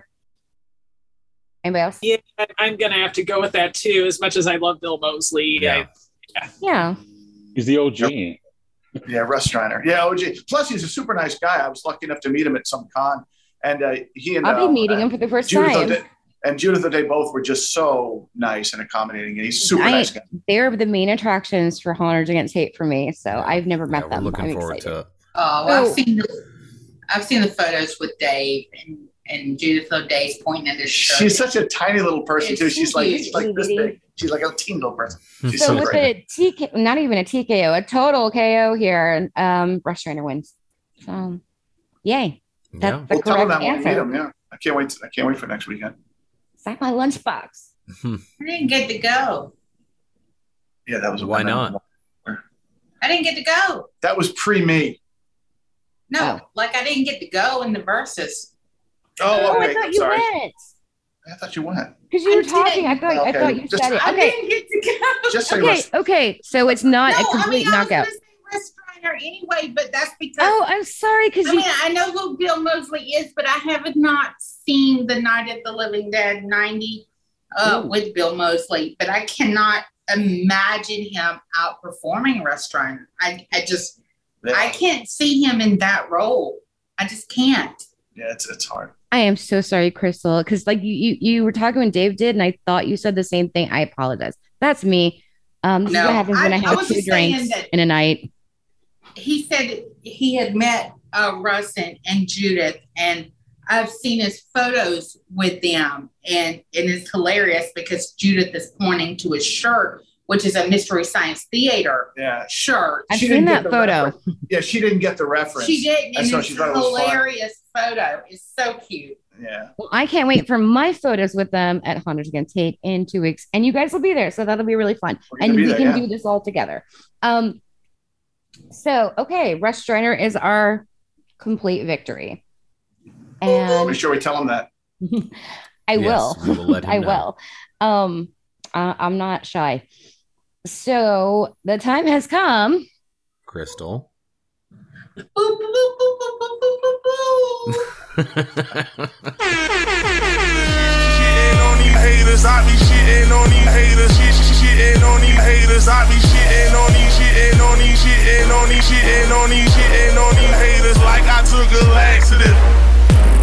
yeah, boy. What the fuck?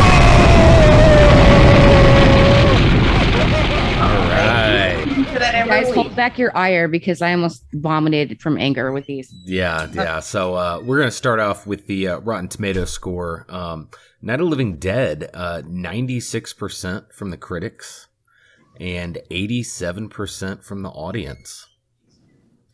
Um, I got some got some doozies here, so you know, prepare yourselves.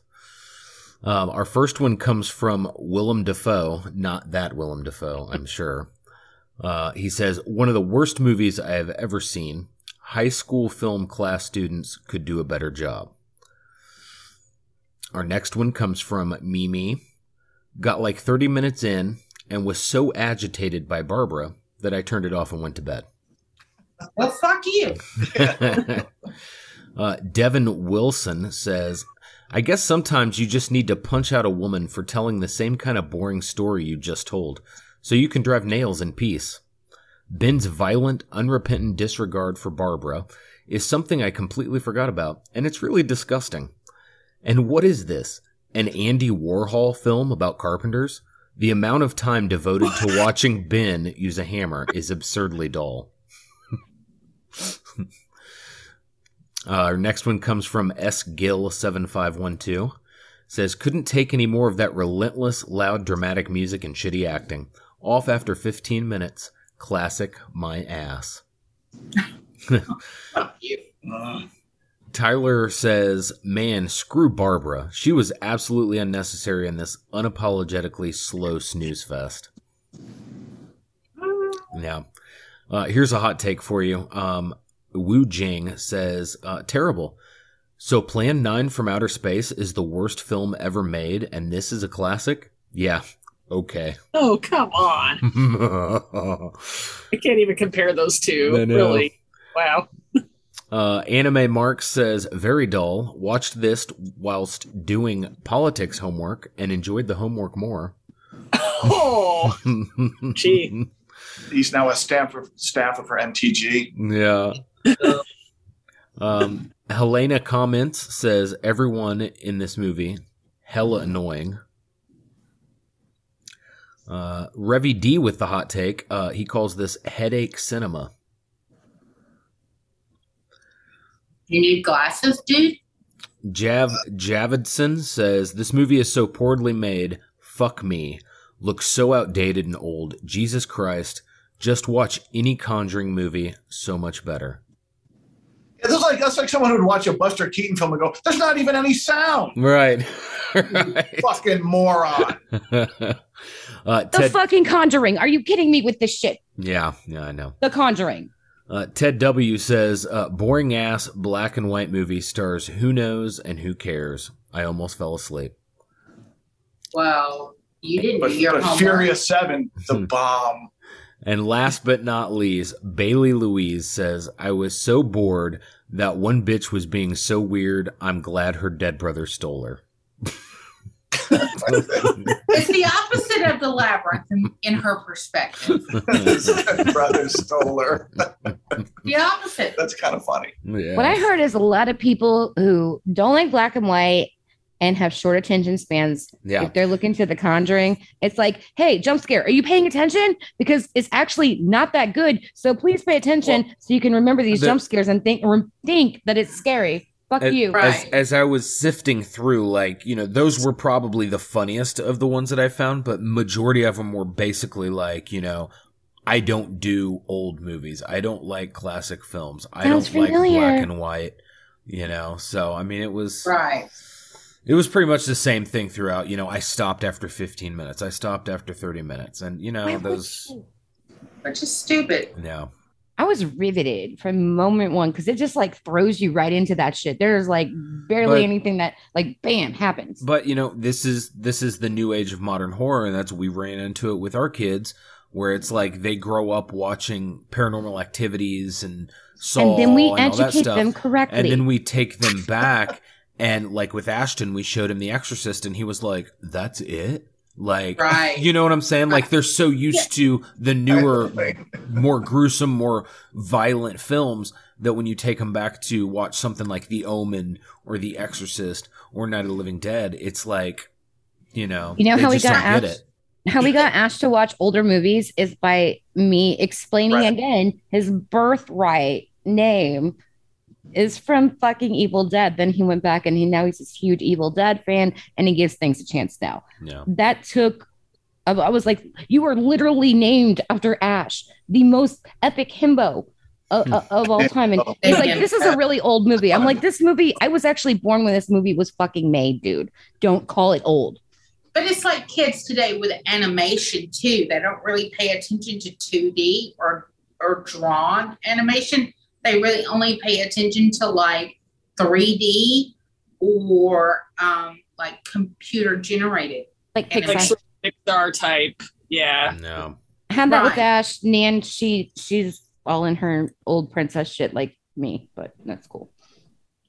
Um so fuck those people. Um I'm gonna I'm gonna go right in there hard, bite the pillow. Um clearly this gets 10 out of 10 garden trowels.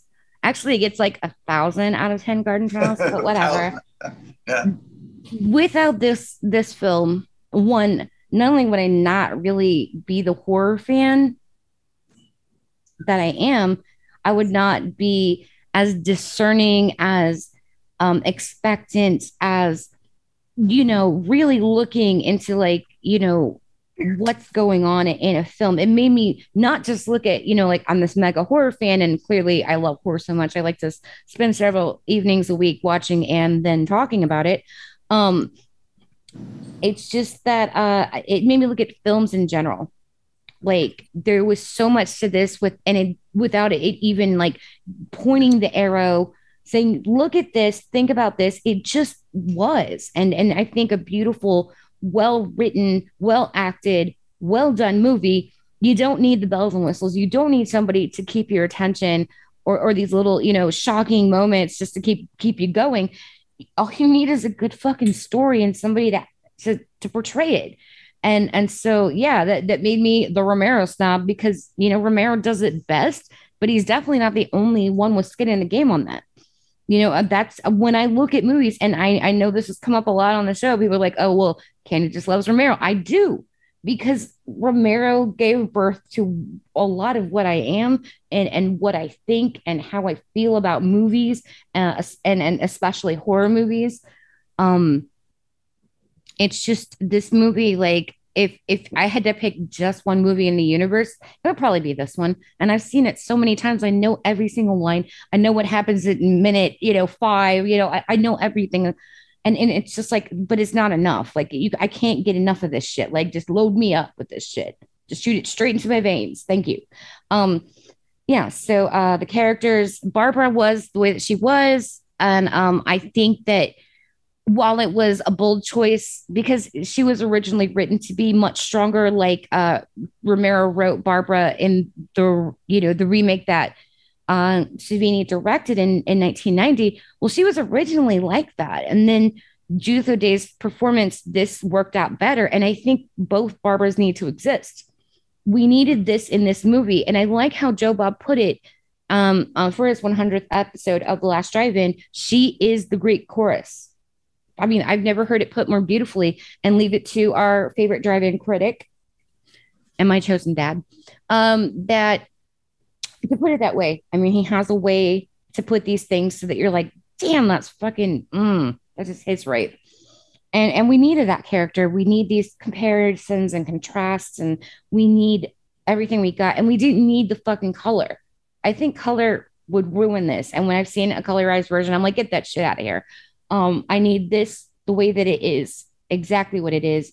Um there's still so much that can be done. There's a reason that people still fucking talk about this movie. It is the fucking gold standard. The end. 10 out of 10 garden trials.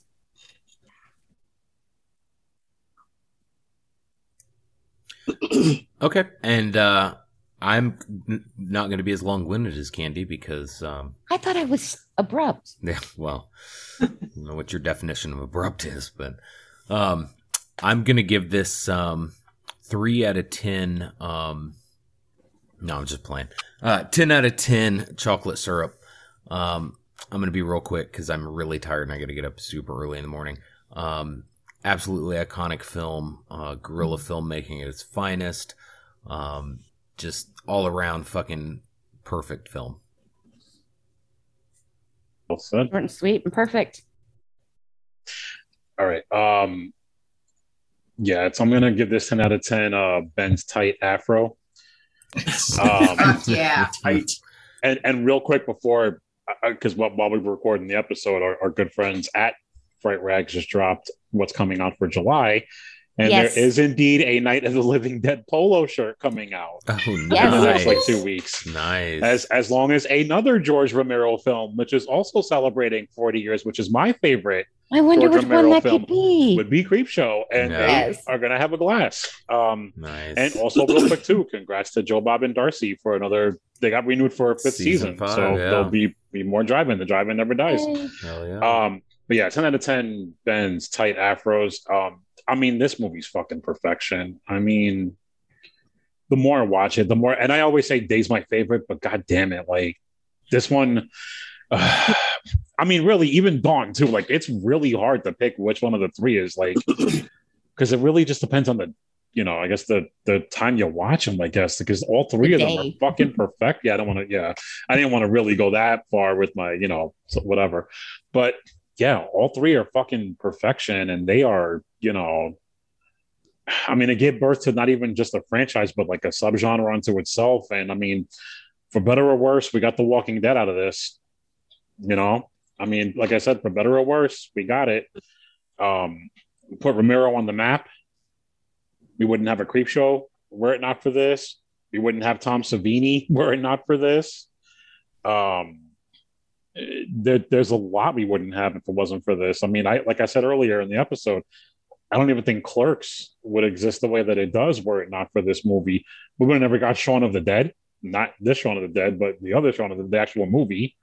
You know, we would never got that. But but it's plenty of homages to to this film and the other ones.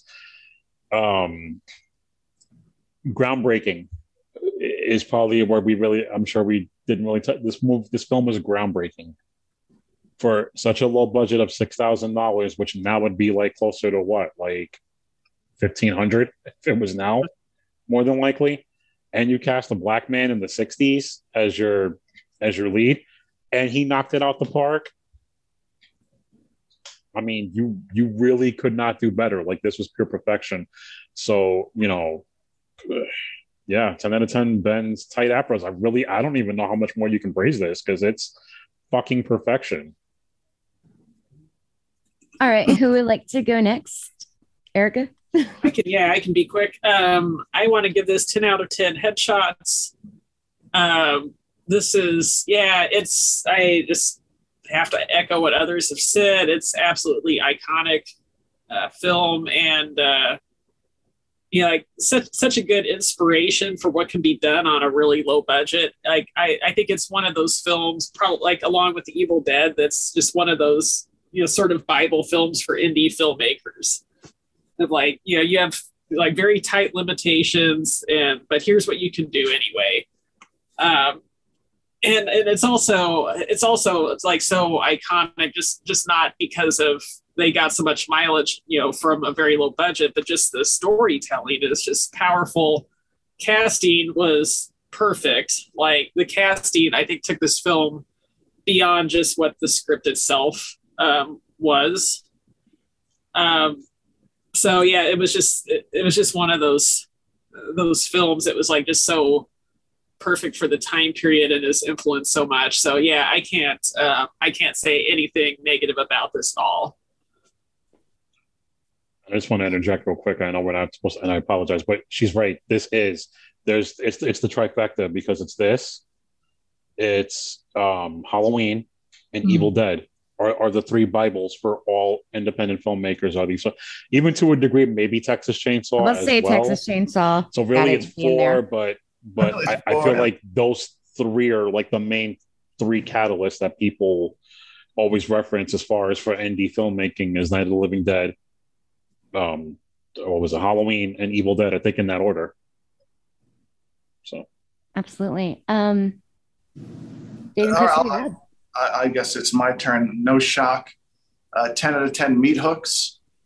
Um, I love this movie so much. I, I think uh, uh, I'll, I'll, I'll take my moment to just say the one thing I find, I don't know, the most hopeful and optimistic about this film is the fact that the role of Ben was originally written as a white guy And Duane Jones got the role not because uh, Romero wanted to make a statement on racial relations or whatever, because he was the best actor.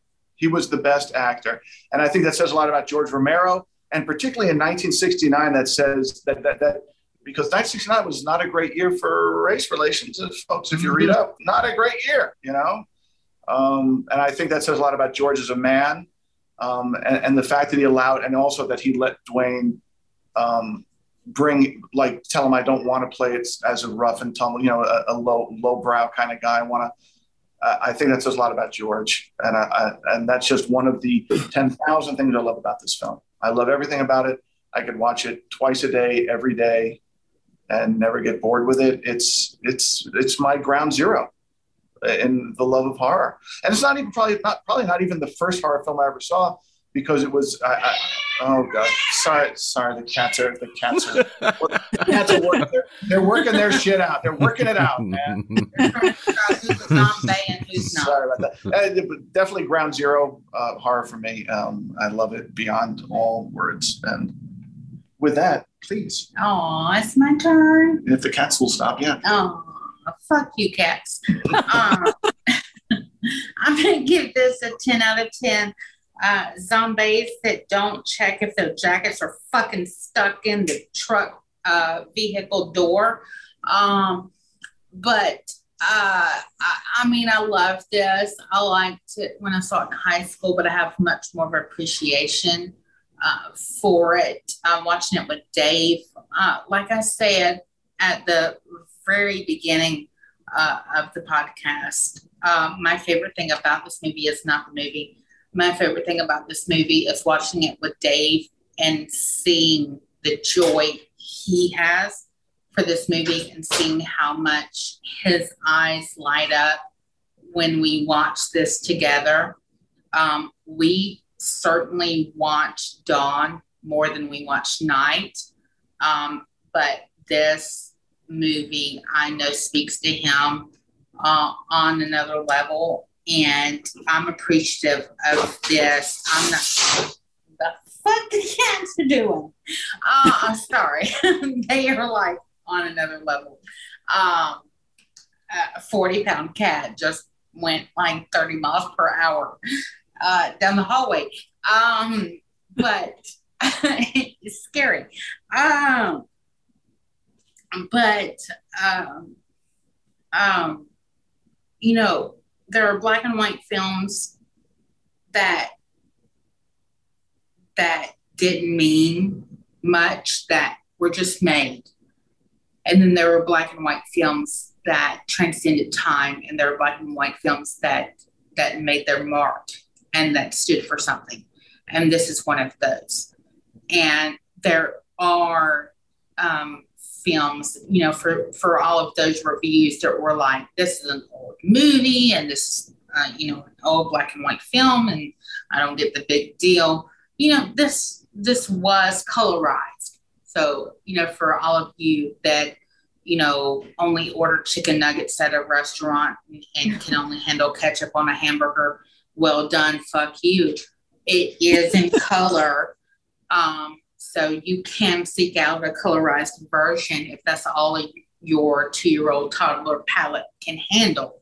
um, With your chicken nuggies. Yes. See, he went to the restroom. He didn't hear me.